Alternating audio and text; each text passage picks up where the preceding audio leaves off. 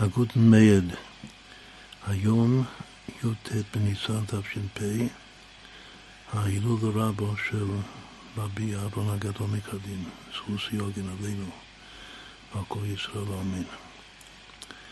השנה היא רמ"ח שנים, דמיון אברהם, אברהם הוא אבי, חסד אברהם, רמ"ח שנים מההסתלקות של רבי אהרון הגדול, הוא הסתלק בשנת תקל"ב, עוד בחיי המגיד, חצי שנה לפני המגיד, בי"ט כסלו. המגיד אמר ש... שאיבדתי את יד ימיני, זאת הוא היה הימיני של הרב המגיד. ימינו תחבקני, וכלב בא לתשובו. המגיד אמר שכבר לא יכול לתפקד. בלי היד ימין שלו, שזה כוח הקירוב, הרי כל החסידוס. חסיד זה מי שמקרב, מי שמחבק. אז בזה הוא רמז ש, שגם הוא מקרוב צריך להסתלק מן העולם, בגלל שאין לו כבר את היד ימין. נספר uh, כמה סיפורים על הבעלון הגדול. וכדרכנו ננסה לכוון אותם כנגד הספירות.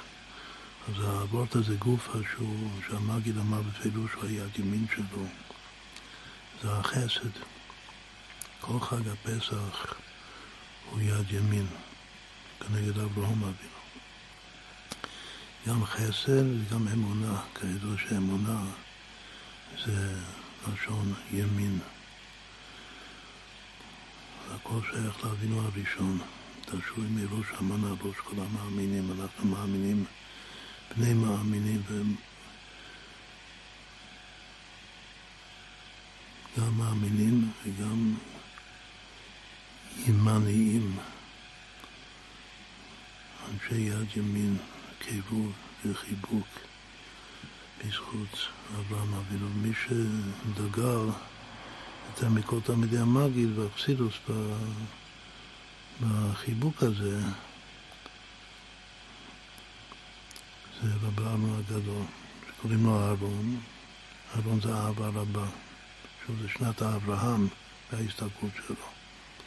אברהם זה אהבת עולם, כתוב בחסידוס, ואהרון הוא אהבה רבה. זה אהבה ללא גבול, זה הכל חסד.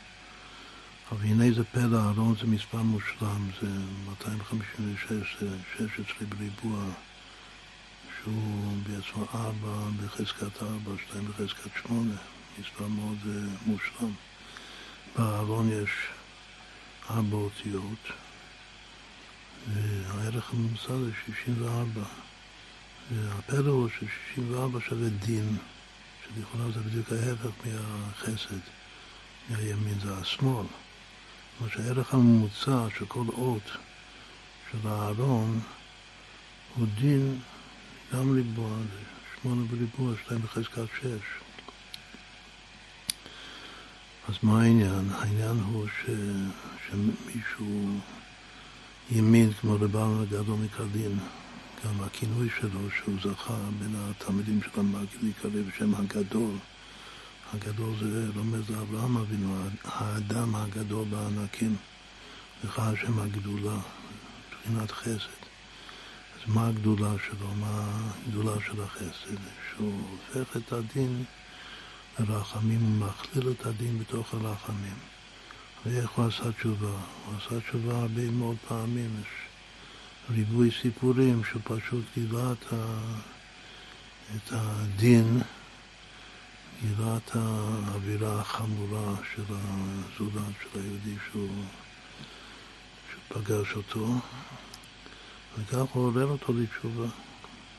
זאת הוא ראה, זה אותיות נראה, בואכה נראה אור, השם נראה לנו, הארון. אז יש אה, רמז חזק מאוד לשם הארון ראייה.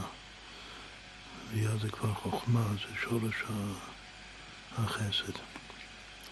בעצם נסביר שקודם כל, לפני הכל, רבנו הגדול מקרדין הוא ראייה וחוכמה, והוא ימינו תחבקני בחסד, וגם נעימות בימינך נצח. היום בספירת תום זה נצח שבחסד, ההילולה שלו. והכוונה באנו בכוח, באנו בכוח כתלת ימינך. איפה כתבה המילה ימינך? ימינך זה יד ימין זה חסד, אבל זה נצח שבחסד. זה הכוונה של היום הרביעי של ספירת העומר, היום. גדולת ימינך, תתיר צרורה. זה ההמשך. אז אם כן, יש גם נצח, מידת הנצח זה, השם של הנצח זה השם צבקות, הוואי צבקות, כמו שאנחנו לומדים השנה את ההתקללות של המידות לפי ההתקללות של שמותיו הקדושים של הקודש ברוך הוא שכנגד הזעת. אז היום זה הוואי צבקות שבשם קל. הוואי צבקות זה נצח, אחד מהפסוקים הוא השם צבקות, אשרי אדם בוטח בך. הפנימיות של הנצח הוא ביטחון. השם של הנצח זה השם צבקות. הנה הפסוק שאומר את זה, שה, שהנצח הוא ביטחון בהשם, זה הפסוק שאנחנו אומרים הרבה פעמים בתפילות שלנו. השם צבקות, אשרי אדם. בוטח בך. וגם כן כנראה שזה הולך לבן הגדול מקרדין, שהוא אותו אשרי אדם בוטח בך. יש סיפור, נפתח עם אה, סיפור אחד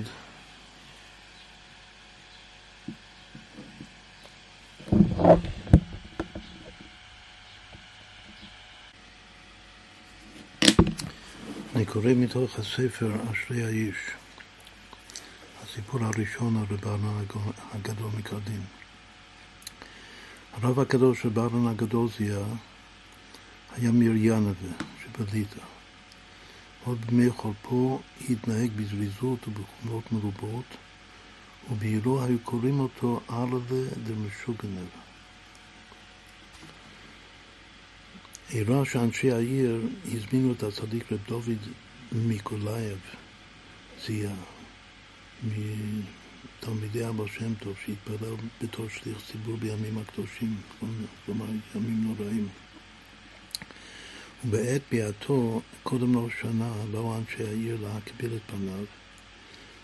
כשנכנס בתוכם לבארון, שהוא היה נער, או אברך צעיר מאוד, אז אה, אותו אה, רב דוד, תלמיד הבא שם טוב, הוא השתעשע עמו בשיחה ארוכה של כמה שעות. יש עוד אה, גרסאות של הסיפור הזה שכתוב, שעתיים דיבר איתו. לאחר שיצא מחדרו, ושוב נכנסו אנשי העיר לרב דוד, אמרו לרב דוד, מה לכם איש כמותו, למה אתה... כאילו מבזבז, זמן עם, עם אחד כזה שהוא לא שפוי. הנער זה רב דוד, er steht beim Weg, wir dürfen הרוי פילן der Weg. אז הוא ענה ככה שהנער הזה הוא עומד אצל הדרך, ורק עלינו להעלות אותו על הדרך. כלומר דרך המלך, דרך הבעל שם טוב, דרך החסידות. וידעו שרב דוד אמר אליו בחדרו שיישא לבעל שם טוב. זה עדיין היה בחיי הבעל שם טוב, אז הוא אמר לו שעליו, שבעל צריך לנסוע לבעל שם טוב. אבל מפני שלבעל חשש שנסיעתו יגרום לו ביטול תורה, מפני תורך הדרך לא נסע אז. בשנה הבאה, יש מקום אחר כתוב כעבור שנתיים, אז הוא כן הכין, הוא רצה לנסוע כבר לבא שם טוב, הוא הכין עצמו לנסוע ונסע, ושמע בדרך, באמצע הדרך, הוא התבשר ש... שהבר שם טוב הסתלק. אחר כך הוא התקשר למגיד הגרעין, זה היה בזכות הדוד שלו, מונדה, קראו לו, אחי אמו. שהביא אותו למגיד הגדול. עכשיו כותב המספר כאן של הסיפורים בספר הזה, ביום ההילולה של רבנו, שזה היום, בפעם הגדול זיהה, שזה י"ט ניסן, אני זוכר שהיו עושים בכל שנה סעודה עם כבוד הצדיק פעם בייס אברהם, הרב מסלונים. והיו מספרים ממנו, היו מספרים אה, סיפורים על רב הגדול. והיא סכן מחסידי בר יסוד האבידו, שזה הרבי הראשון של סלונים, אברהם מסלונים. אז הוא, מזקני החסידים, שעדיין היה יסוד העבודה, הוא סיפר ש... וכנראה היה קשה לו, הוא רצה לספר את הסיפור הזה של, של רב דוד מקובייב, שהיו קוראים, שבעיר שלו, ביאנבה, היו קוראים לו ארל דרמשוגן. היה קשה מפיו דרמשוגן, אז הוא לא היה מסוגל לומר את זה, מרוב יראת כבוד. אפילו שזה סיפור, שזה סיפור חשוב, הוא לא יכול להוציא מהפה שלו את המילים זה משוגעים. אמר לו הצדיק, בעל הבית אברהם, הרב מסונן אמר לו, זוג, תאמר, תאמר את זה. ואז אמר, ושמעתי שאמר הצדיק, ואז אמר, סליחה, ואז אמר, כלומר שאחרי שהצדיק פקד עליו שהוא יאמר, אז הוא אמר, שהיו קוראים לו ארל דמשוגעים. ושמעתי שבעל בית אברהם אמר שראשי תיבות, שמה צריך לכוון שמספרים את הסיפור הזה ונזכרים שבעל הגל מקדין היו קוראים לו בצעירותו ארלדר משוגן. שארלדר משוגן זה ראשי תיבות אדם. זה כנראה שהאדם השלם, האדם הראשון, לפני החטא, כמו שצריך לחזור להיות האדם השלם, אז uh, הוא uh, מאיר את האור, הוא משרה את ההשראה שלו בתוך uh, רבנו הגדול, דווקא בצעירותו, שהוא עדיין עומד עץ לדרך, אבל עדיין לא זכה לעלות על הדרך, שאז רואים בו, בהתנהגות שלו, כאילו לא על פי שכל, וקוראים לו ערבה זה משוגנר. וזה ראשי תיבות אדם. ככה אמר הבייס אברון. עכשיו מוסיף המספר כאן ואומר, דבריו הקדושים הוא לפי דברי האור החיים הקדוש, בפרשת אחרי, בחומש ויקרא בפרשת אחרי, בקפיטל י"ח פסוק ה', פסוק מפורסם, אשר יעשה אותם האדם והחי בהם.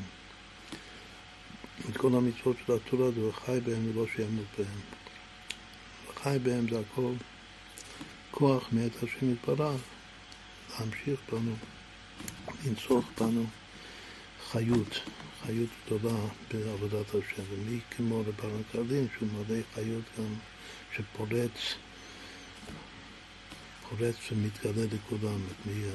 היו הרבה צדיקים שראו את ההתלהבות שלהם, כמו רב לוי זוברציץ', אבל האופן של ההתפרצות, כדי צעקות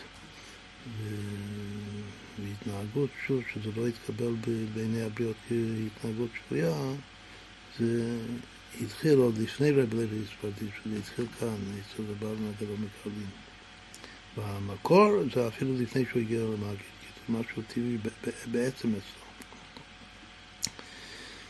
שהוא והחי בהם. אבל עכשיו הוא דורש את המילה אדם כאן, שהאדם זה ארלה דמשוגנה. עיין שם שמביא דברי התוספות, תכף נקרא בפנים את האור החיים. הוא כותב שם שלפי התוספות יש חילוק בין סתם המילה אדם, שאדם זה הולך אדם אתם, אתם קוראים אדם ולא אומות העולם קוראים אדם, זה הולך דווקא ישראל, שאנחנו אדם, אבל האדם שכתוב האדם בה"א הידיעה זה כולל גם גויים. שהנוכרי, אבל תכף נראה שהוא כותב יותר, אפילו יותר חזק ממה שכתוב כאן על החיים. בכל אופן, כאן הוא כותב בספר הזה, אשרי האיש, שהנוכרי שעוסק בתורה יקרא האדם. תכף נקרא איך הוא באמת כותב את צוהר החיים. וכתב שם שהחשבון המעולה הוא האדם ולא של האדם. החשבון המעולה, כלומר בגימטריה, אדם 45 זה שם מה? שזה שם קדוש הקודש ברוך הוא, בפתח אליה זה נקרא אורך אצילות, זה שם שהעשר אותיות שלו כוללות כל העשר שלו של עולם האצילות, עולם התיקון, בפרט הוא כנגד הזעיר אנפין, שזה התפארת, מידת הרחמים. בכל אופן זה שם קדוש מאוד, שם מה. ובקבלה, כאילו בכתבי אליטה, לא כותב את זה כאן, אז כתוב שמכל אחד מהארבע שמות העיקריים, שזה אב שק מבן, אז כל אחד יש לו את האב שלו, את העין בית שלו. שם אב זה אב כפשוטו, זה אב זה אב.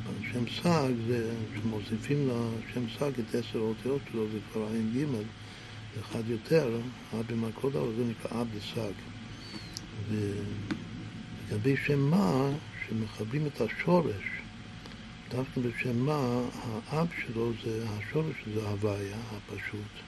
26, ביחד עם המילוי, שזה 45, זה כבר עין א', זה אחד פחות, שזה מתקזז עם האב דסג שהוא אחד יותר, וזה נקרא אב דמה, שבעצם אב דמה זה 71, זה כמו 70 סנהדרין והמוקרא, שמיד הם כנגד משה רבינו. וזה בגמטריה וחי בהם. וחי בהם זה עין א', שזה אב דמה.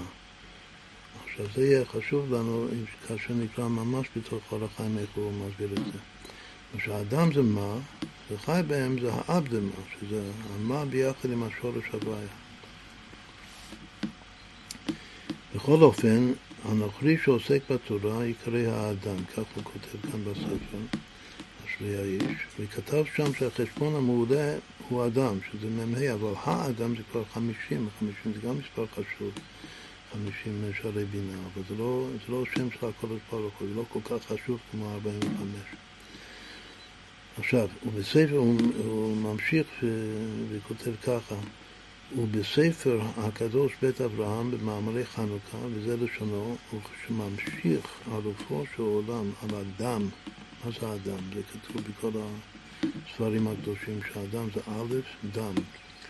לפעמים א' דם זה צלמנו ודמותנו, שאדם נברא בצלם ודמות, שהדמות זה דם, זה לשון דם, והצלם, צלם אלוקים ממש, זה האלף. בכל אופן, יש הרבה פירושים מה זה א' דם. הפשט של א' זה אלופו של עולם, וכאשר ממשיכים את האלופו של עולם, האלף, מחברים את האלף עם הדם, אז הדם הולך להיות אדם. וזהו מותר האדם מן הבהמה עין.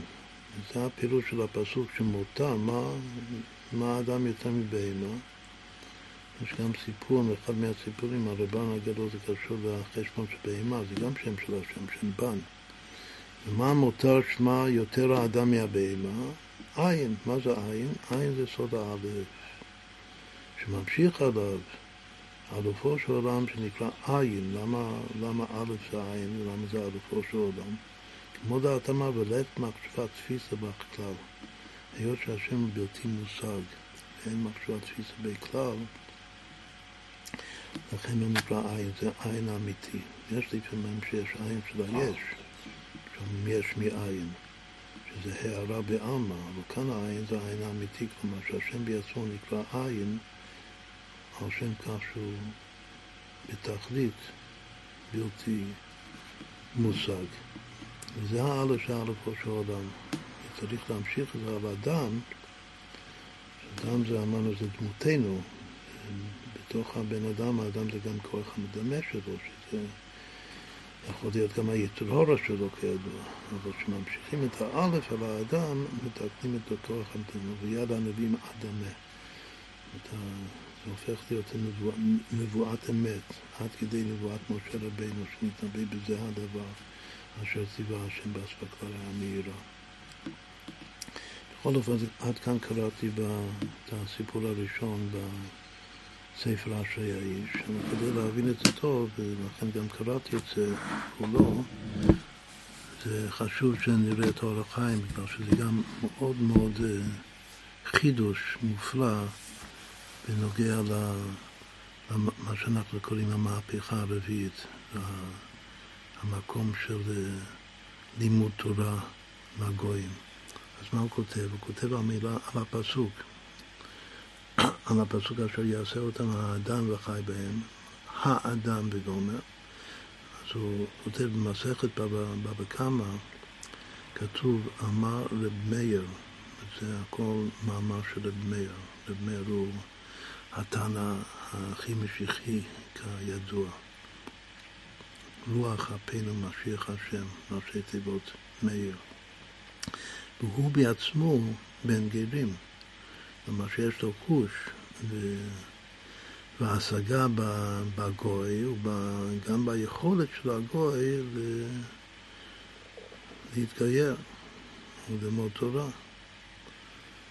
התכלית כמובן זה ש... שילמד תורה עד כדי כך שיתעורר באמת באמת גם להיות יהודי מושלם. אבל אפילו קודם שהוא עדיין גוי, כתוב מה אומר רב מאיר, הוא אומר שמניין שאפילו גוי ועוסק בתורה הוא ככהן גדול. הוא אומר בפשטות, בלי הסתייגות. יש כאלה שאומרים שזה רק בתורה שלו, זה הרשב"א כותב. כלומר שבע מצוות בני נוח, אבל אם הוא עוסק בתורה סתם, אז הוא חייב מיתה כתוב. מהמאמר זה לא משמע ככה, זה, הוא אומר זה סתמיות. שאפילו גוי ועוסק בתורה, שהוא ככהן גדול. דכתיב, מאיפה הוא לומד את זה? מהפסוק שלנו, אשר יעשה אותם האדם וחי בהם. כהנים נביאים מישראלים לא נאמר, אלא האדם. עד כאן. אז שוב, זה אותו, לכאורה זה מדובר כאן באותה תורה שכהנים לווים מישראלים לומדים, שזה כל התורה כולה. וכאן בפסוק הזה לא כתוב כהנים לווים מישראל, כתוב האדם. האדם זה, זה, זה כולל, או אפילו אה, באופן מיוחד הולך על, ה, על הגוי. פירוש, אומר האור החיים, לצד שהוגשה לרב מאיר איתור האדם, הקושי כאן, שהוא, שמביא אותו לדרשה שלו, זה שהמילה אדם מיותרת. לא צריך האדם. עוד הוגשה לו למה דיבר הכתוב בלשון נסתר, אשר יעשה אותם האדם והחי בהם, שהיה לו לומר אשר תעשו אותם, כדרך שהתחיל לדבר ושמרתם לנוכח, היה צריך להמשיך את הפסוק לנוכח, למה זה עבר מנוכח לנסתר. ומכוח זה דרש, מכוח השאלות האלה הוא דרש מה שהוא דרש, שנתכוון למי שלא היה שם באותו מצב, שהוא לא, לא מדבר עם מישהו שעומד נוכח. עם מי משה רבנו דיבר בתורה נוכח? בעם ישראל. וכאן הוא מדבר על מישהו שלא נמצא פה. ומי זה המישהו שלא נמצא פה? זה הגוי. שאינו לא כהן ולא לוי ולא ישראל, ומי זה? הווי אומר זה גוי. פלא. אז, אז ככה רב מאיר לומד שגם גוי שעוסק בתורה הוא ככהן גדול. עכשיו, ממשיך האור החיים וכותב התסס על, הקשו, הקשו על זה, ש, שדרש במקום אחר בברייתא, במציע כתוב שדרש רב שים פסוק, פסוק ביחזקאל הנביא, כתוב אדם אתם, אתם קרואים אדם, ואין אומות העולם קרואים אדם. ואמרו, אז מה התוצאות מתרצים? איך כאן רב מאיר אומר שהאדם זה זה גוי, ושם כתוב שרק אתם קוראים אדם, ולא אומות העולם קוראים אדם. אז תרצו כאילו לחלק בין שני המקומות, שצריך לחלק בין אדם בלי ה', הידיעה רק המילה אדם, והאדם עם ה'. אז שוב זה חילוק של התסס, שזה קצת דחוק, וזה חילוק שהוא מתוך הכרח, כאילו זה חילוק בשביל ליישב סתירה. עד כאן. עכשיו, אומר האור החיים, וכמו כן ראיתי בספר הזוהר שחילוק זה אמיתי מצד עצמו. שוב, התוספות זה רק, אה, יש להם בעיה של אה, סתירה, אז ככה הם אה, עושים חילוק. לפעמים המילה הזאת חילוק זה לא היה מילה לשלוח בלונדוס, אצל חסידים דווקא, שעושים חילוקים. אז לכן יש פה אסמכתה להשקפה הזאת. שהוא אומר ש, שחילוק זה של התסס הוא גם אמיתי. מאיפה אני יודע את זה? בגלל שאני לומד את זה מספר הזוהר הקדוש, הוא אמיתי מצד עצמו. והוא דבר שבעניין תלוי. כידוע ליודעי חן שחשבון המעול, המעולה הוא שם אדם, שזה בגימת ימה, כמו שהסברנו קודם. זה שם של הקודש ברוך הוא, ולא של האדם, ש... שכמה יפה המילה חמישים, אבל זה לא, זה לא שם אה, קדוש. לכן העיקר זה האדם. כך כתוב, כאילו הזוהר אומר שהמעלה של אדם זה החשבון שלו מה שהוא שם מה. הוא לא מחלק בפירוש בין אדם לבין האדם. רק שמכאן לומד אור החיים שהחילוק של התוספות הוא אמיתי בגלל שהאדם זה שם מה, מה שאין כן האדם עם הידיעה. והוא מוסיף ואומר אור החיים כי המוסיף גורע. זה שהוסיף ה', אז הוא הוסיף לחשבון מה, שזה החשבון המעולה, הוא הוסיף חמש, וזה גורע. כאילו עכשיו זה כבר לא שווה, מה? ממשיך אור החיים, עכשיו זה עיקר אבות עכשיו. בספר שקראנו הוא לא כותב את העיקר, שעיקר זה עכשיו. ואולי כי כשעוסק הגוי בתורה, גם עליו יהיה כתר זה להיקרות אדם. זה כבר פילי פלוי.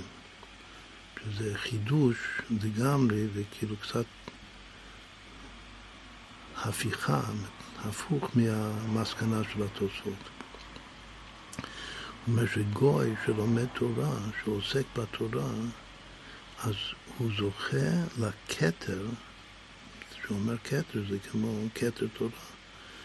כתר תורה זה כמו ברמב"ם בהלכות עמוד תורה, מזה הוא מתחיל, שמי שרוצה לזכור בכתר תורה.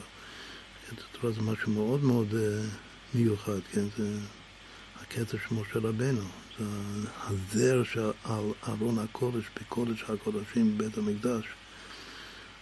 וגם, זה שייך גם לגוי, שגם גוי, אם הוא עוסק בתורה, אז יהיה כתר זה על ראשו, שמה זה הכתר? להיקרות אדם. את השם אדם זה הכתר שהוא מקבל שהוא עוסק בתורה. אז הוא כבר לא אדם, הוא אדם. וכפי זה אות ה' שבהאדם הוא ריבוי הגוי. וצריך לחלק, לא לחלק בין אדם לבין האדם, פשוט לחתוך, זה כמו נסירה. הה' זה ה' הידיעה, וה' הידיעה זה כאילו אות מיותרת. לא שכל המילה מיותרת כאן. והאות המיותרת זה בא לרבות מישהו, וזה בא לרבות את הגוי שגם הוא אדם. זאת הוא מסכים עם, עם רב שמעון, שרב שמעון אומר בגמרא שאתם קרואים אדם, ולא אומות העולם קרואים אדם. מתי לא אומות העולם קרואים אדם? שלא עוסקים בתורה. אבל ברגע שהגוי עוסק בתורה, אז הוא גם כן זוכה להיקרא אדם ממש. שם מה? ממש. עוד פעם, וכפי זה אות ה' שבהאדם הוא ליבוי הגוי, זה בא לרבות את הגוי שגם הוא ייקרא אדם כשהוא עוסק בתורה. ואין אות הה' כאן מעיקר השם, צריך לחלק. זה לא שיש כינוי בפני עצמו האדם שזה יכול להיות גוי.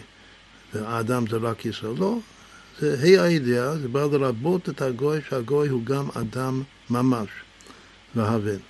עכשיו זה הפלא ופלא, כמו שאמרנו קודם, שבשביל המהפכה הרביעית זה, זה יסוד עצום ביותר, שדווקא ש, ש, שמלמדים את הגוי, כמובן הוא צריך לרצות ללמוד להיות רציני וכן ואמיתי בלימוד שלו, שעוסק בתורה, אז הוא זוכה להיות אדם כמו, כמו יהודי. הוא זוכה למעין, אמרנו שאדם זה גם רומז מעין המעלה של האדם הראשון לפני חטא העץ הדת. עכשיו נחזור לזה שהארון, אמרנו שהארון שווה ארבע פעמים דין. אז איך זה יכול להיות? הוא אהבה רבה. אז אמרנו שהוא כל כך הרבה אהבה שזה הופך את הדין והוא השתמש בדינים. היינו באמצע לספר שיש הרבה הרבה סיפורים עליו, איך שהוא מוכיח בשביל להחזיר בתשובה, שזה הימינות חבקניה, והוא משתמש, נוקט, ממש בדין, בתוכך מגולה מאהבה מסותרת. אז כל הדין הזה, זה הכל משמש את החסד. ככה זה גם הקודש ברוך הוא. את הצדיקים דומים לבורם. כל הדין, כל המידה כנגד מידה, כל העונשים של התורה, זה הכל חסד, לא סתם אהבה, זה אהבה רבה, כהנא רבה. במידות של הלב, אהרון דווקא כנגד החוד, שזה הענף של הגבורה, של הדין, מידת הדין, זה גם מידת הדין. השם הקדוש שלו זה אלוקים צעקות, שזה זה דין, זה בחינה של דין. ושם נמצא אהרון כהן גדול. ושם גם הגוי שמתקהל נמצא. שזה, שוב, זה עוד חידוש שהרווחנו מהסיפור הזה.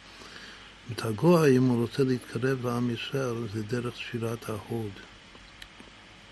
אלא שעודי נהפך עליי למשחית, בכיוון הירידה והנפילה מהוד לתוך הקליפות. אבל גם העלייה של הקליפות, מי שהיה בתוך הקליפות ועולה להיקבר בקדושה כמו רות, כמו כל הגרים, אבל העיקר זה רות היא מצד ההוד. וגם רבקה שיוצאת מהקליפות, מבתואל ולבן, הבית שלה, והכל דרך שירת ההוד. וגם להיות יהודי, מה זה לומד תורה? ברגע שהגוי לומד תורה, עוסק בתורה, אז אפילו שלא מתקהל, לא מעל עדיין, אבל הוא כבר מתייהד. הוא כבר, אם הוא לומד תורה, הוא מודה באמת של התורה. אז כך הוא עולה דרך ההוד, שהוא הנשמה שמה שמקבלת אותו ומקרבת אותו, זה דווקא אהרון כהן גדול.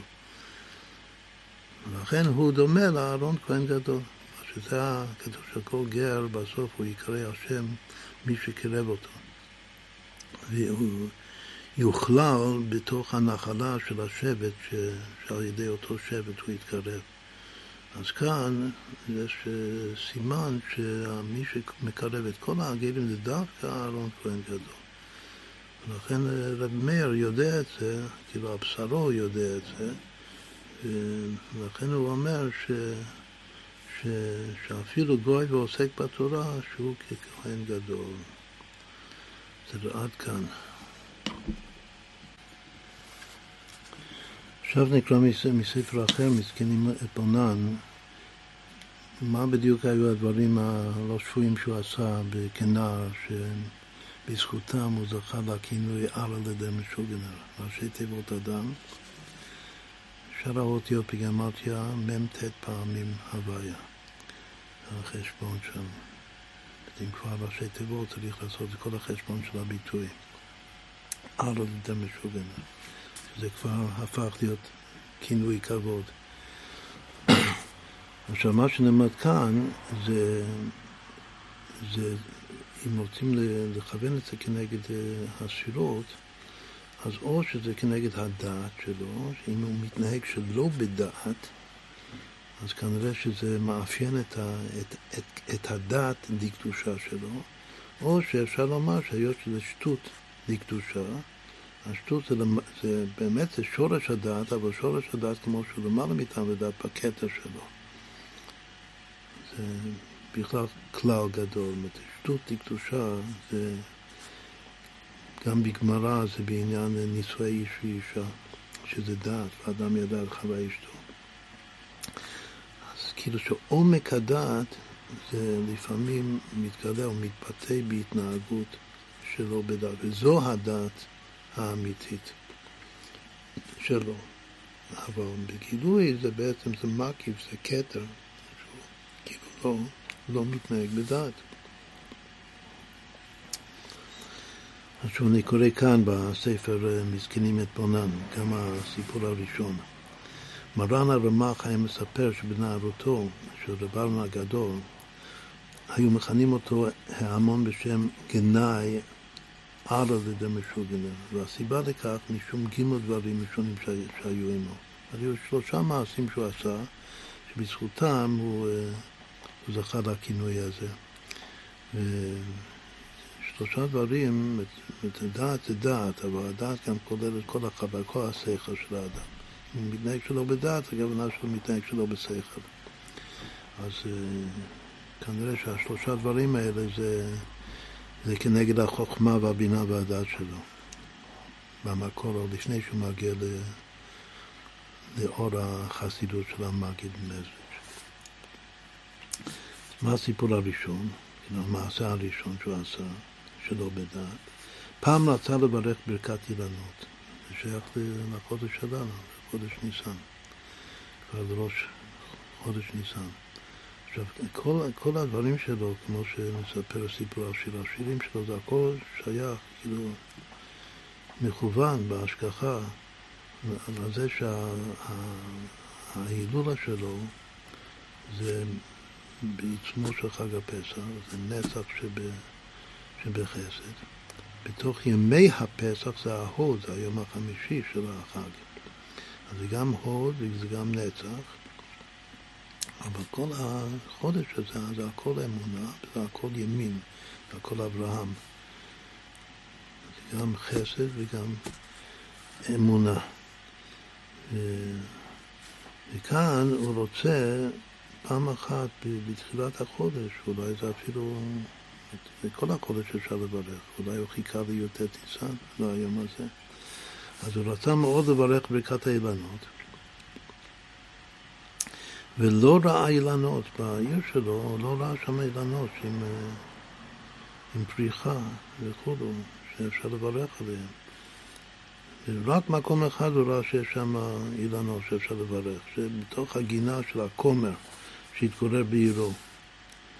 והגינה הייתה מגודרת, את הכומר לא השאיר את הגינה שלו פתוחה, זה היה עם, עם גדר, אבל קפץ לתוכה, אז הוא לכתחילה הריבר, זה כבר התנהגות של, של משוגנר, שלכתחילה הריבר הוא קפץ לתוך מעל הגדר, כמו שאין אצלו דירות, אין אצלו אה, צמצומים. זה הכל אה, בלי גבול. עכשיו, כשהכומר ראה אותו, כשראה אותו הכומר נתמלא עליו כעס, הוא רצה לבוא ל... לתת לו מנה אחת אה, אפיים, כאילו להרביץ לו, אבל עוד יותר גרוע מזה. ונבהל הרב הקדוש וקפץ מן הגדר, עוד הפעם הוא קפץ החוצה, ובקפיצתו, את חג הפסח מקפץ על הגבעות, בזכות אמהות. אז גם הוא מקפ... לא סתם מדלג, מקפץ בשתי רגליים, זה יותר מאשר מדלג.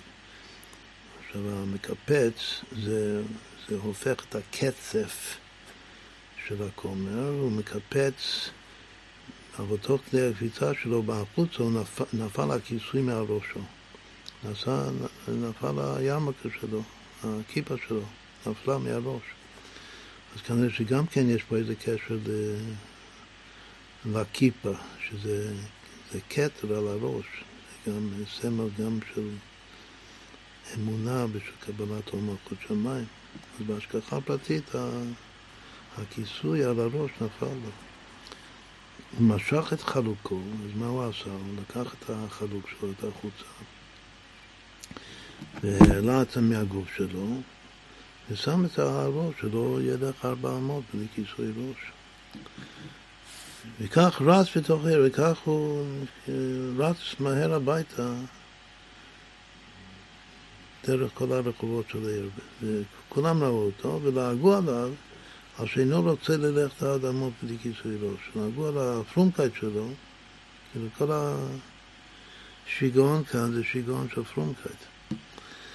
אז, אז, אז אנשים לועגים על פרומקייט.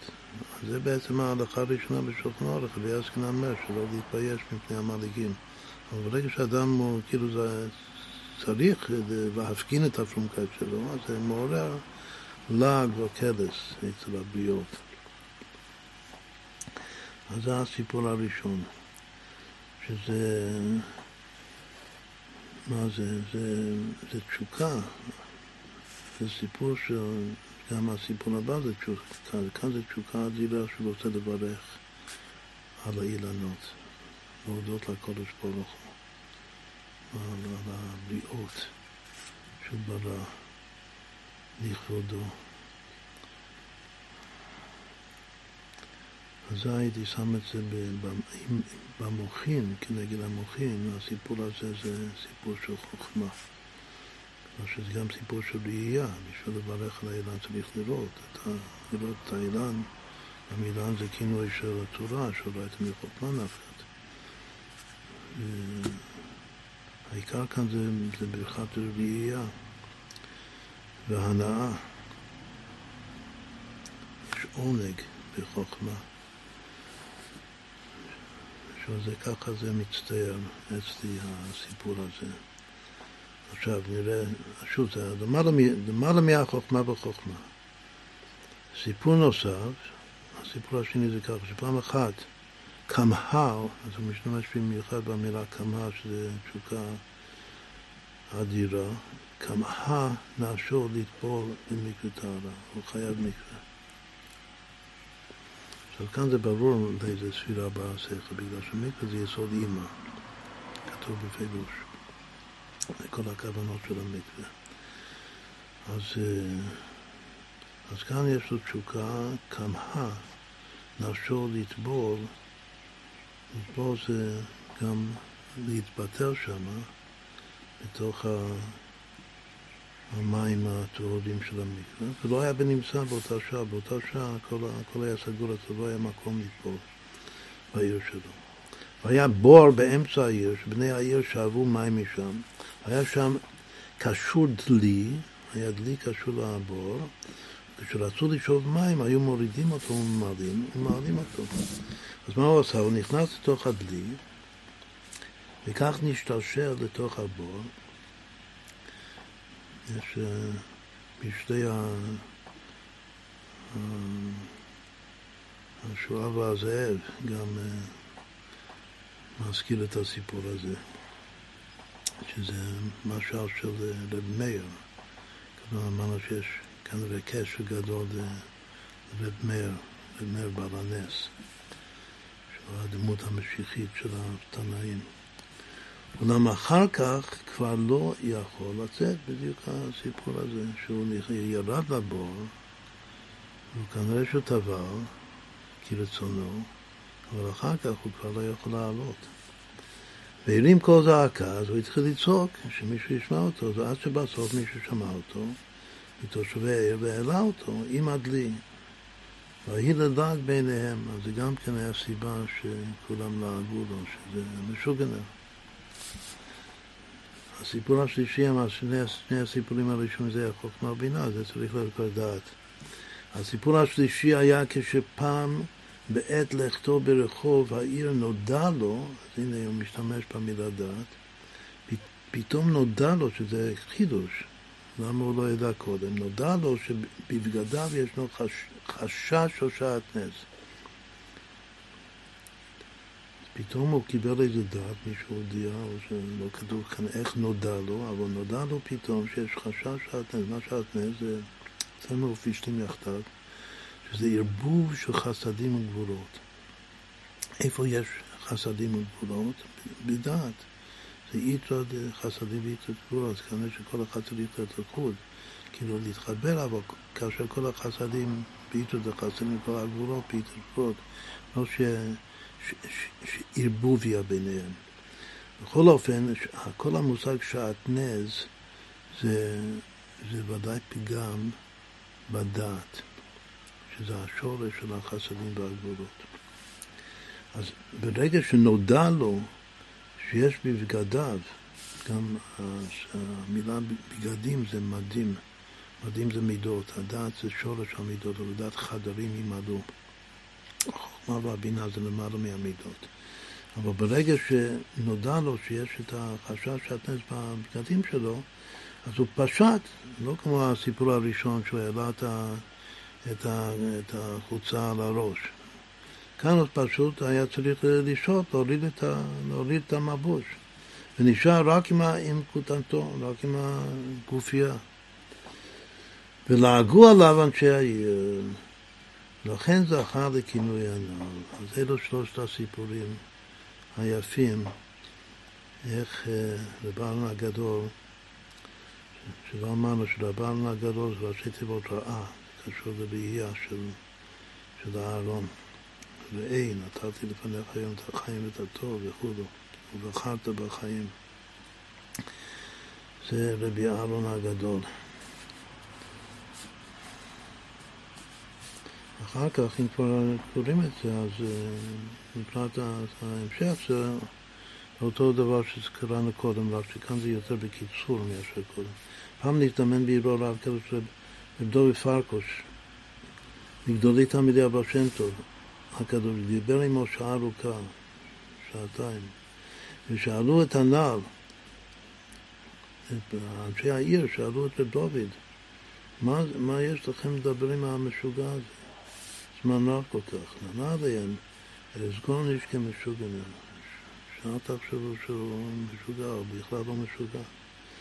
צריך רק לעלות לו הדרך, להתעבד אילן רב רבה. זה, חוזר כאן בנוסח, זה חוזר לברכת האילנות. שאם רק יראו לו, זה גם ראייה, אם יראו לו את הדרך, בגרסה הקודמת זה שהוא כבר עומד אצל הדרך, ואז צריך להעלות אותו על הדרך.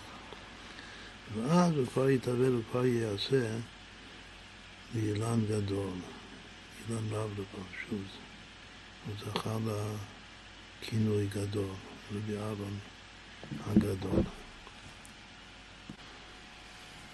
לכבוד ההילולה ידוע שהמגיד בעצמו קיבל אותו בסעודת שבת. לזמר פיוט, הוא רמז לו שהוא צריך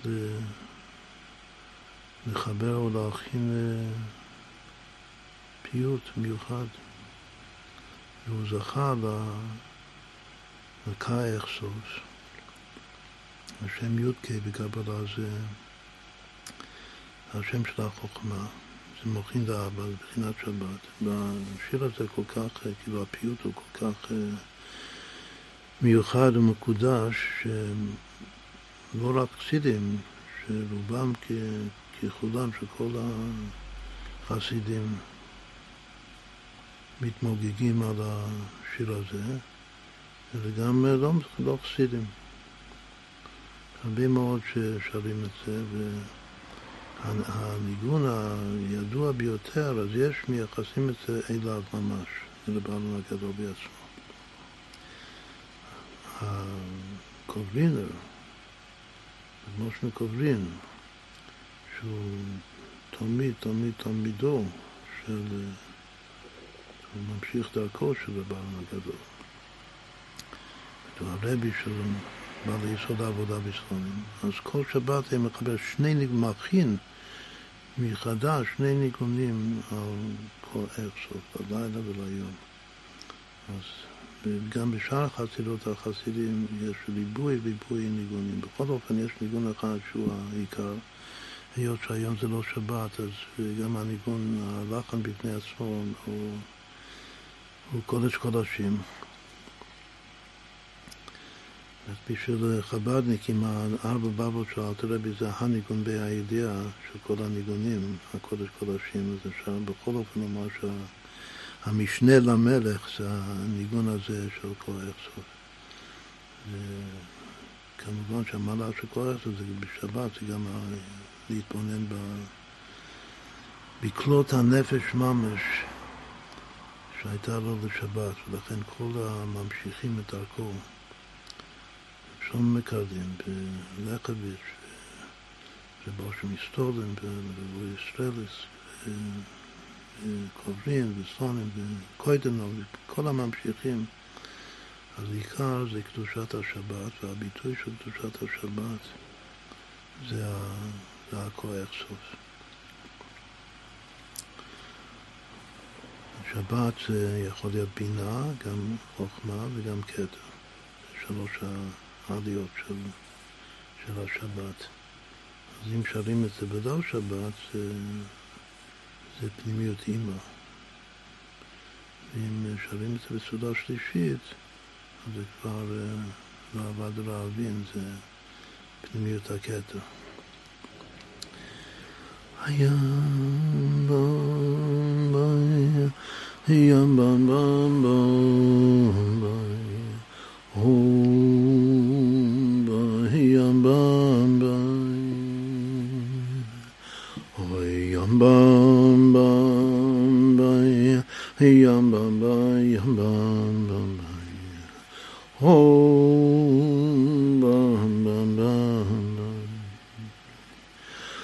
哎呦。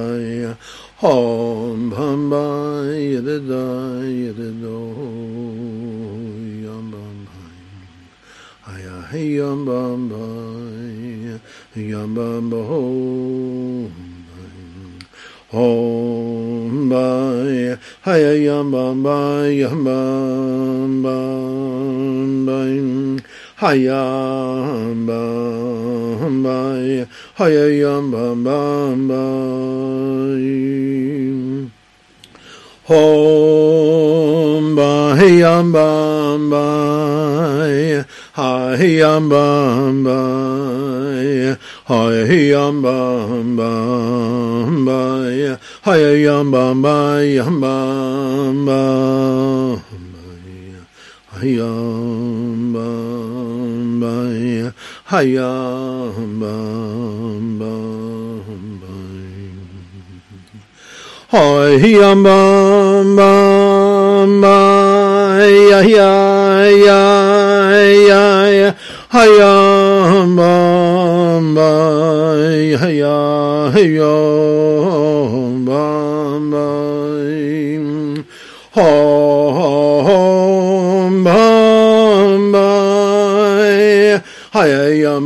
hey yam bam Hi hamba hamba hey hamba hi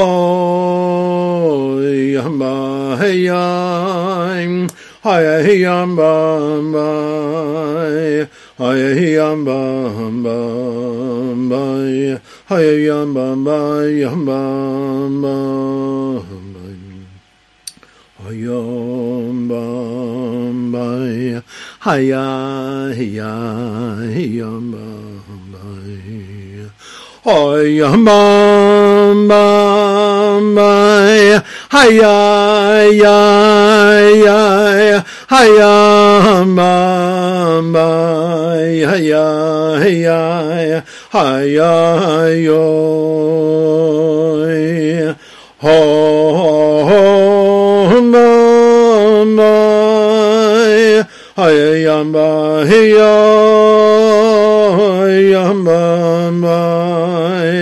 hai yam ban bai yam bai hai yam bai yai hai yam ban bai hai yam bai yam bai hai yam ban bai yam ban bai hai yam ban bai hai yam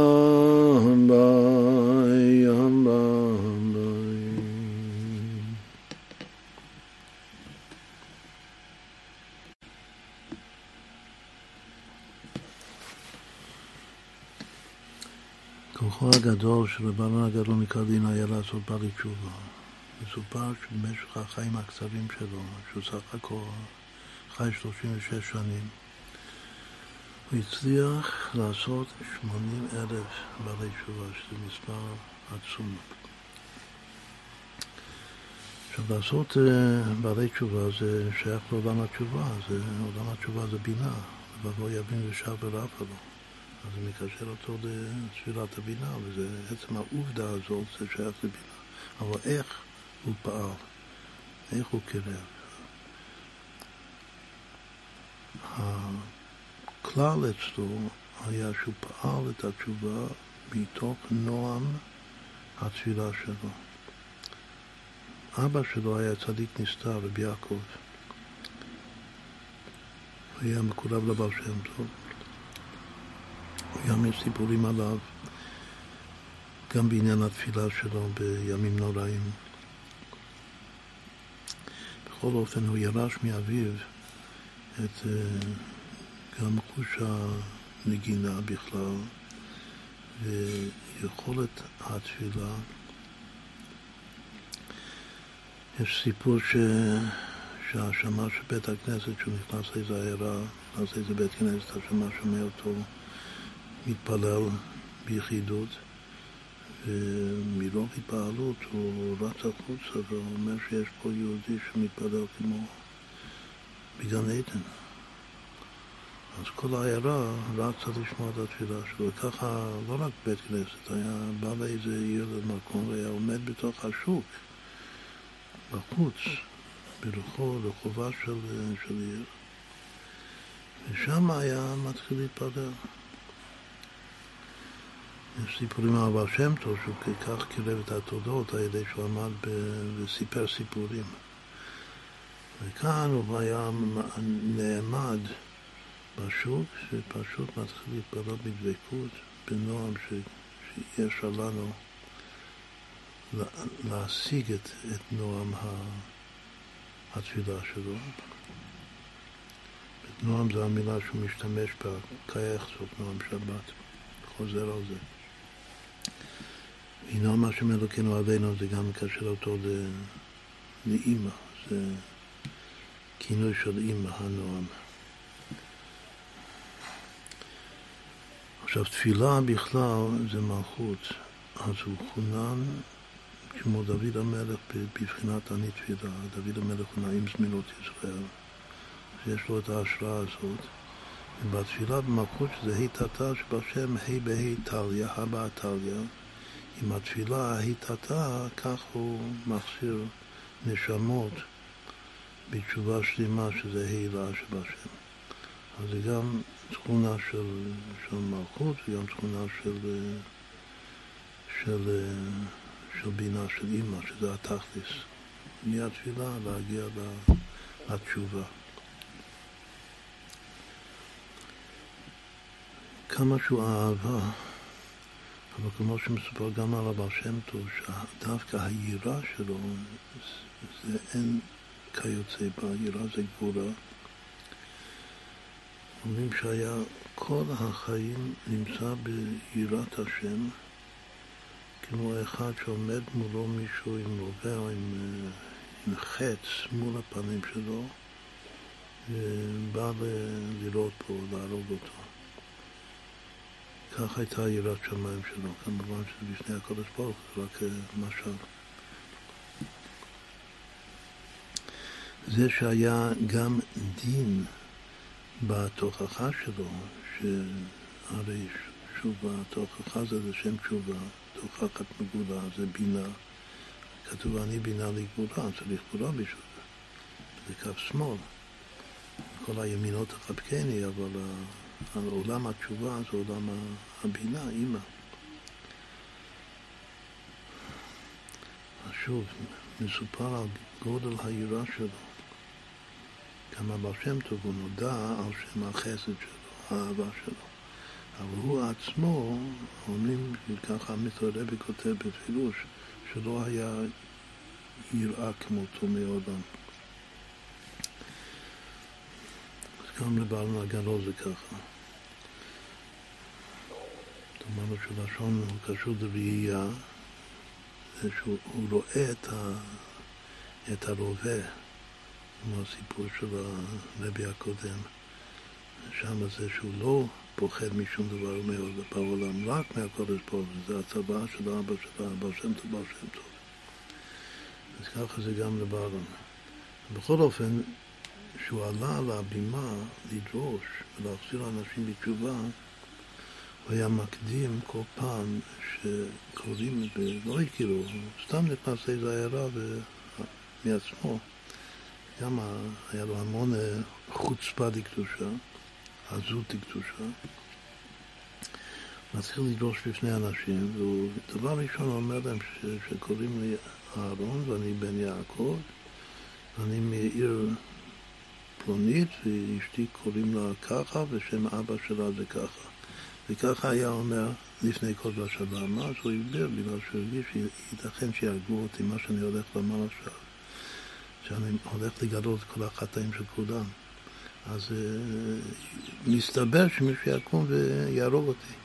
אז כדי שאשתי לא תישאר עגונה, לכן אני מקדים רפואה למכה ולספר לכם את כל הפרטים שלי, שתדעו מי אני. לא רק שהוא אה, היה עם יראה עצומה, זה עכשיו הגבורה שלו, היראה העצומה שלו, אלא שגם היה לו כוח להפיל יראה, גם על הגויים. כתוב ש... להפיל אימתה ופחד על הגויים, יש סיפור מבוסם שבסוף ימיו של המגיד, אז באו איזה, איזה גדוד של חיילים של, של קוזקים, ואיימו על המגיד כך וכך ש... שהוא צריך לעשות איזה אווירה, משהו. והוא כבר אמר שאני אני זקן, והוא שלח אותם לברון. ורב אהרון פשוט הפיל עליהם אימתה ופחד, תיפול עליהם אימתה ופחד. למה לבשו גויים וכו'. וככה היה שהוא פעל אצלם ביטול במציאות. ברחו משם. זה היה גם כוחו אז, מעפיל יראה. בחב"ד הסיפור אולי הכי מפורסם אצלו זה, זה השיר השירים שלו שהיה אצל המגיד אברך. בליל שבת כולם שכבו לישון אחרי הסעודה. על הספסלים, והוא עשה את עצמו ישן, אבל הוא בשקט, בלחש, הוא בדבקות, הוא אומר את שיר השירים. ואז המגיד באמצע הלילה הוא קרא לשמה שלו, הוא אומר לו, לך מהר ותאמר לרבלן שיפסיק מיד לומר את שיר השירים, שזה מפריע לי, אני לא יכול לישון. שרבי אילן מפלט, שהיה מספר את הסיפור הזה, היה בוכה. מה היה בוכה? כמה, כמה גדולה אמירת שיר השירים של, של הבעלון הגדול. שזה מרעיש את כל העולמות. ועוד מה בכי? בכי זה מדבר שלא ניתן להשיג בשכל. הדמעות זה יוצאות ממוטורי המוחים. וכמה גדולה השינה של המגיד, שזה השינה של המגיד זה עדיף אפילו מהשיר השירים של רבן הגדול. עכשיו, רבן הגדול הוא אברך צעיר, וכל ההתלהבות שלו זה התלהבות של, של לשם ייחוד של בריחוד שכינתה, שזה התלהבות של זיווג בקודש של, של החתן העליון והכלה העליונה, שזה הקודש ברוך כנסת ישראל.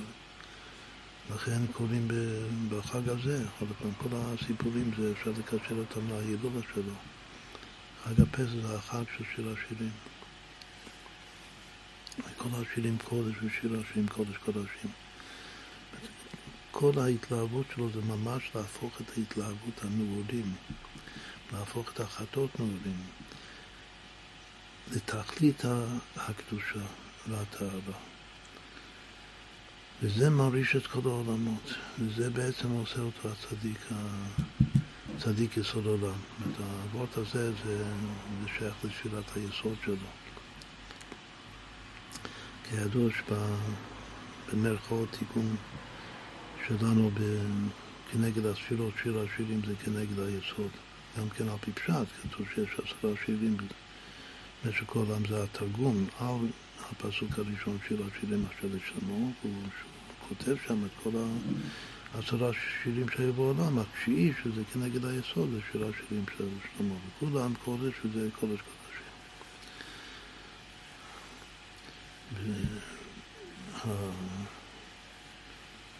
והבן של שלו, זה לבוש משתולן, שהוא גדל אצל רב שלמה מקדין, התלמיד שלו, תלמיד חבר שלו.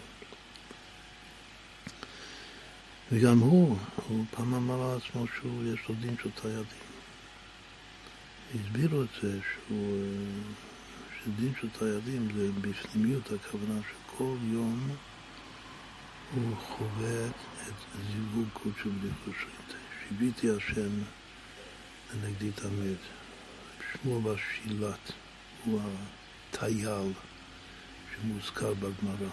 וכמוהו רב אושר מסתובב, שזה הבן, מי שיורש את הבחינה הזאת מאבא שלו. אחר כך יש הבן שלו, שזה רב אהרון הבייס אהרון, אחר כך רב אושר הצעיר, אחר כך פרנקפורטר, הינוקה, אחר כך בלימלך אברון שהוא, שהוא בצדיק ט', שנה אחת לפני השואה, כשהוא ביקר בטבריה, אז אה, שאלו אותו שהרי סבא, סבא, רבא, רבא שלך, רברן הגדול וקדימה, בעל ההילולה של היום, הוא עשה שמונים אלף אה, בעלי תשובה, מה, מה איתכם? אז הוא אמר, הוא ענה להם, ש... שאז עיקר התשובה הייתה התשובה מחטאות נעולים ומכל מה שקשור לעריות ובקם הברית. שבעצם זה, זה תאווה, זה תאוות. אבל היום המצב זה אחרת בעולם. שהריחוק, נכון ליצן מהקודש ברוך מהתורה, זה לא כל כך תאוות כמו שזה אפיקורסוס.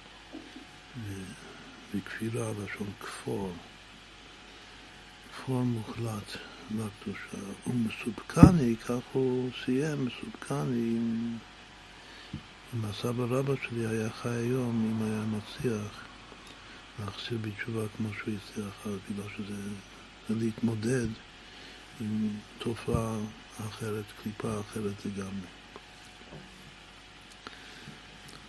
עכשיו, הדבר הזה זה גם השייך ליסוד, לברית, וגם התענוג שלו.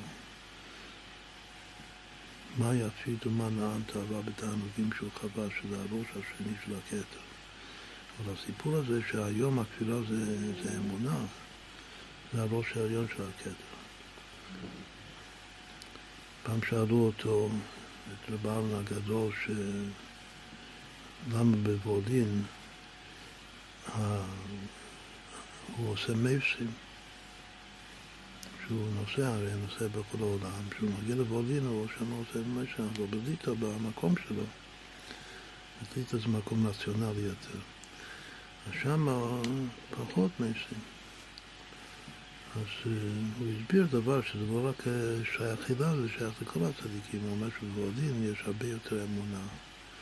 אמונת אה, צדיקים,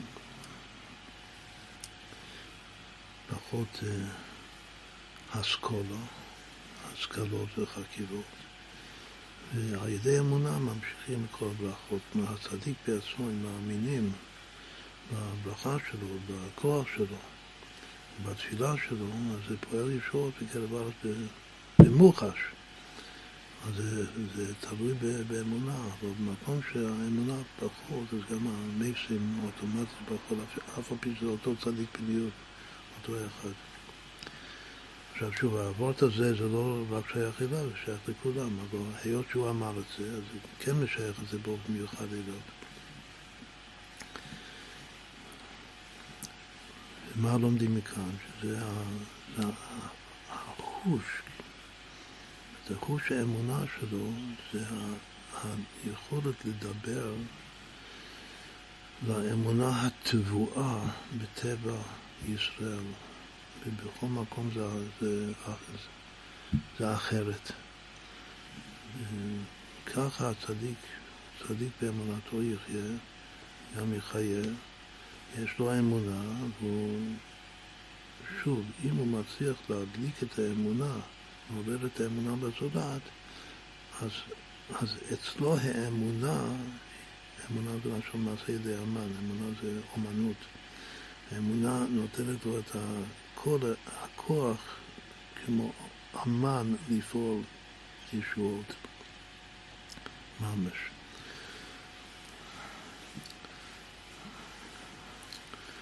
ובשביל זה צריך אמונה תמימה. יש כאן בוורט אה, מילה, וורט, אה, בחב"ד יש כאן וורט אומר לזה שבפולין יש אמונה פשוטה עד ביאת המשיח. ברוסיה, שזה כולו גם את ליטא, כתוב זה, יש שם ספק, חצי חצי, קצת אמונה, קצת כפירה. בגרמניה, בדייטשלנד זה הכל, אה, זה רק משיח יכול לתקן. שזה בדיוק העבוד שאמרנו קודם, שרק משיח יכול להתמודד עם, ה, עם הקליפה של היום. היום אנחנו ממש באיקפתא דאיקפתא דבשיחא. נחזור לשיר השירים שלו. השיר השירים שלו זה עוצמה ותענוג שאין לשער כלל וכלל. אבל צריך להבין שתוך כדי שהוא שוכב שם על הספסל בבית מדרש המגנום מזריץ'. כמו שכל השירים שלו זה התקשרות בין, בין קודשא בריחו לכנסת ישראל, שזה החתן והכלה. אז ככה הוא, הוא אומר את זה מתוך התקשרות הרבי ידו, שאם שלמה המלך היה חוסד, היה כותב של השירים רבי וחוסד. הוא בעצמו, למה זה הפריע למגיד? למה המגיד שמע את זה בכלל? עכשיו הנקודה שאומרים עכשיו זה מאוד חשוב, זה לא, לא מסופר באיך שמספרים את זה גם בחב"ד, הוורד של רבי אלה. השיר השירים שלו זה חייב לעבור דרך המגיד, דרך ההתקשרות שלו לרבי שלו. לכן זה מפריע לי, אם המגיד עכשיו עושה משהו אחר, כנראה שהוא קורא את השיר השירים שלו בעצמו. אז התפיסה של התלמיד, כמה שתלמיד גדול, כמה שהשיר השירים שלו גדול, השינה של המגיד, כנראה שהשינה של המגיד זה השיר, שיר השירים של המגיד. זה עוד יותר. וזה הקטן גדול יהיה, ככה הקטן, ככה תמיד עולה בדרגה עד שתיים הדעתי דרבי, בסוף ארבעים שנה הוא אומר על דעת רבו, מה זה דעת רבו? אומר על השיר השירים של רבו. אבל גם עכשיו, כל מה שהוא עושה וכל מה שהוא מחדש, וכל הדבקות שלו, גם כשמתפלל, היות שהוא חסיד מקושר, אז כל הזיווגים שהוא עושה, כל הייחודים שהוא עושה, זה, זה תוך כדי התקשרות. לרבי שלו. עכשיו, התקשרות הרבי לצדיק, שוב, זה תפילת היסוד, הצדיק יסוד עולם. לכן הוורט הזה אנחנו שמים ביסוד.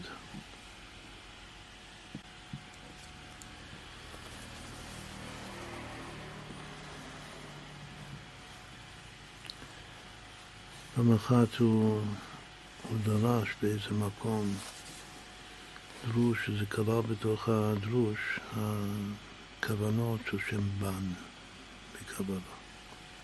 קודם דיברנו על שם מה, שזה 45. אדם, יש שם בן, שהוא 52. זה השם של המלכות. קשור לתפילה, שם של התפילה ואני תפילה. בכל אופן, היה שם איזה מסנגד אחד, שהוא עשה ממנו חזק, התרוצץ ממנו, וגם אה, אמר לו כאילו שכל מיני חשבונות שהוא עושה גרמטיות זה לא נכון. ואז הוא הביט בו מבט אה, חודר, ובבלן אומר לאותו אחד ש... ששם בן זה בגמת בהמה. הנה, אתה עושה מעשה בהמה, והוא פירט לו כך וכך, איך אתה לא מתבייש להתלוצץ ממני, על ה... דווקא על השם בן שזה קשור אליך. אז הוא אמר את זה טוב, את אבות, זה חדר, זה פעם.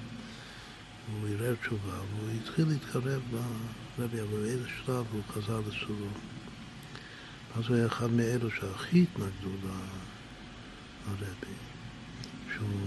בהתחלה, שהוא חזר בתשובה, אז הוא, אז הרבי, לברון הגדול, אמר לו שיכתוב את כל העבירות שהוא עשה על פתק וימסור לו, ושהוא גם, ימסור לו בחזרה גם כן על פתק. אז כך הוא עשה, זה לא היה המנהג הקבוע שלו, זה היה חריג. אחר כך, שוב הוא חזר לסורו, עשה אסיפה גדולה, היו כמה אסיפות של להחרים את בעלון. הרי כל החסידים בכלל, כל תנועת החסידות היה נקרא קרדינר, קרדינרים. ככה כינו את החסידים. זה סימן כמה השפעה גדולה הייתה לו. כל התנועה נקראת על שמו. והיו אספות, גם הוציאו עליו לעז, גם איזה לעז הוציאו לו, גם המציאו סיפור של אשת איש איתו, ידי שקר, סיפור שלם. וגם פה אותו אחד היה עכשיו ראש, ה... ראש המדברים נגדו באיזו אסיפה גדולה שעשו נגדו. אז הוא שלח את הדוד שלו, רב מונולד, שהזכרנו כל זה, שקירב אותו למגיד.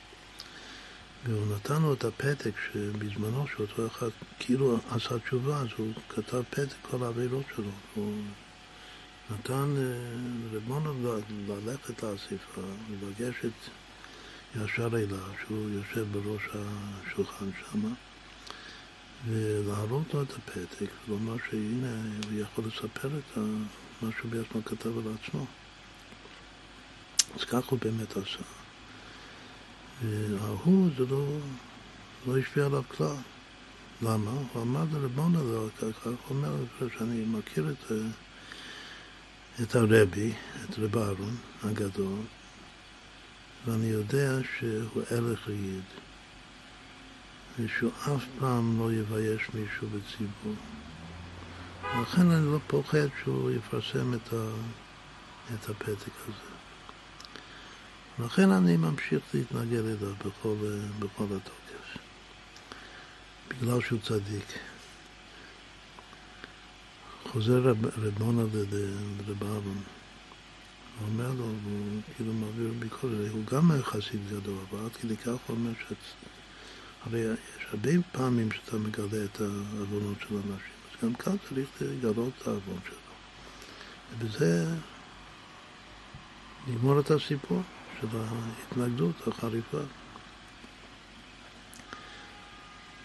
אז אהרון אומר לו שאני רואה, כאילו ברוח הקודש שלו, אמר, לא אמר עצמו ברוח הקודש, אני רואה שאם אם, אם נפרסם, אם אני אפרסם את הפתק הזה, את האבילות שלו, אז הוא לא, את הנפש שלו לא תוכל בשום פנים ואופן לספור את זה, את הבושה והחרפה.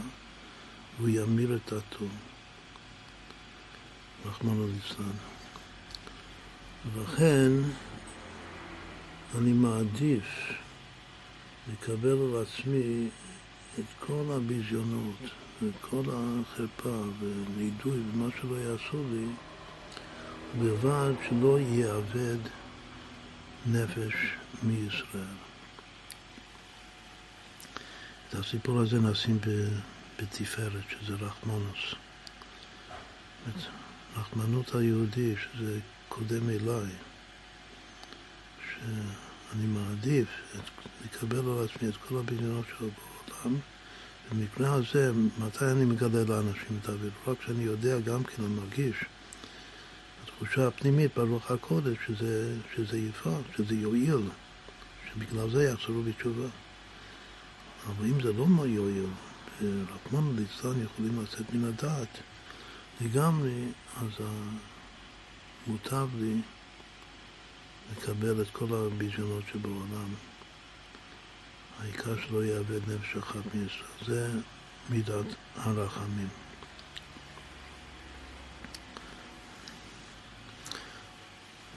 אז אם כן, אמרנו את, אה, את רוב הספירות. יש עוד, אה, עוד אלוקה מילים. יש עוד דבר שהוא גם מסופר בחב"ד, ושהוא משהו מובהק, שקשור לתפילת הנצח דווקא. קודם אמרנו נעימות ממנחה נצח, הזכרנו את הנצח. אבל יש דבר שגם כתבנו את זה עכשיו בכוונות של היום, שהיום זה נצח שבחסד. ומה הסיפור?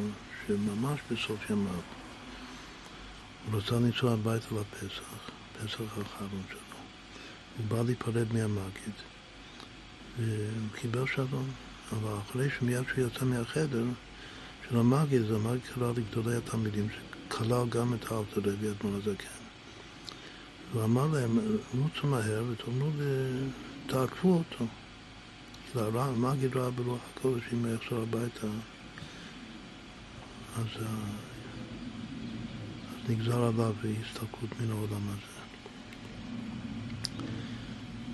אז באמת ככה עשו התלמידים, הלכו וניסו להשפיע עליו, לשכנע אותו שיישאר, וגם רמזו לו שזה מהמגיד בעצמו, אז הוא אמר, איך זה יכול להיות? אני נכנסתי אליו לקבל אה, ברכת הדרך ופרידה, והוא בירך אותי, אז איך זה יכול להיות? אז הוא נכנס עוד הפעם. בכל אופן, הוא קיבל את החברים שלו. נכנס עוד הפעם, ושוב קיבל שלום מהמגיד לנסוע הביתה.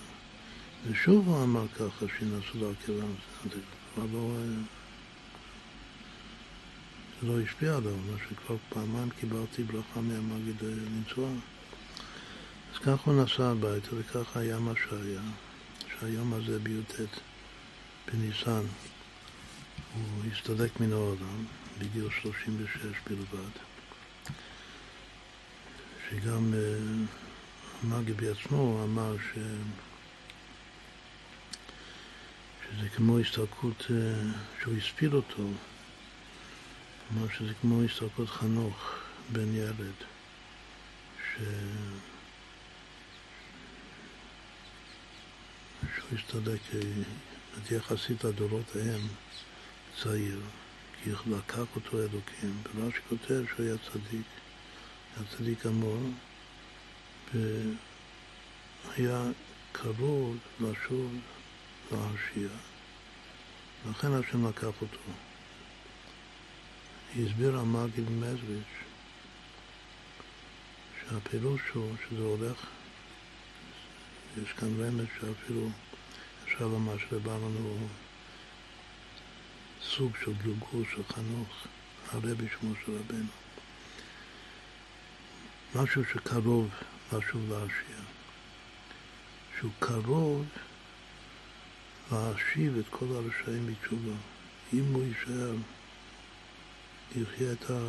ימלא את שנותיו. אז הוא יחסיר, עד כאן, עד עתה הוא כבר שמונים אלף. הוא יחסיר את כל העולם בתשובה, ואז תתבטל הבחירה החופשית מן העולם. וזה השם לא רוצה. אז שוב זה הספד מופלא הספיד אותו. עכשיו זה והסיפור שאנחנו מספרים זה מאמר מוזכר. אחרי, שהוא, אחרי שקרה מה שקרה, אז התלמידים האלה שהמגיד אמר להם לנסות להשפיע עליו, לעכב אותו, הם באו למגיד ואמרו, מה זה, למה, למה לא אמרת בעצמך? למה לא אמרת בפירוש שלא ייסע, מה, מה זה? אז הוא אמר ש... זה הסוד שנאמר במשה רבינו בכל ביתי נאמנו. שמגלים לצדיק, הצדיק שהוא האחד בדרה, בחינת משה רבינו, סודות, מה זה נקרא, רזי עולם. אתה, כבר משורק השם יודע, אתה יודע רזי עולם. כי מבואר שזה הרבה יותר מאשר רזי תורה. ומשהו נאמן בכל ביתי, את הבית זה הבית גנזי שמלא שם רזי עולם. והצדיק נכנס חופשי לשם, לבית, והוא רואה והוא הוא יודע מה הולך להיות, והנאמנות שלו זה שהוא לא מספר. עכשיו הסברנו שהסוד של היום הזה, נצח, שב... נצח שבחסד, זה הסוד של כל אמונה. שזה הסוד שבכל ביתי נאמנו. בספר מאמרים של אדמון הזקן, את עלת לא שלו, הוא מסביר, הוא מביא את זה, זה ממש תורה של המאג, זה ההספד של המאג, זה קשור להזדקות לבעלון הגדול. זה לא... מה שאמרנו קודם זה ההספד שהוא הסביר אותו שהוא כמו חנוך. שהוא קרוב להחזיר, להשיב את כל הרשעים בתשובה. וכאן זה מה שהוא ענה לתלמידים שהתפלאו למה הוא לא אמר בפירוש, אז הוא קרא לעצמו בכל ביתי נאמנו. אז גם יש פה הרבה מה ללמוד. מצד אחד משה רבינו המגיד, שהוא לא יכול לספר, מצד שני הוא כן יכול לרמוז את זה. ודי לחכים ברמיזה. למד את זה על ידי התלמידים, אבל גם כן מן השמיים לבעלם לא נרמז, ככה רצו מלמעלה, מן השמיים. בכל אופן, זה בחינת משה רבנו, שזה הנצח, והנצח שבחסד, שביד ימינו של הרב המגיד, שזה הוא, זה בעלון הגדול.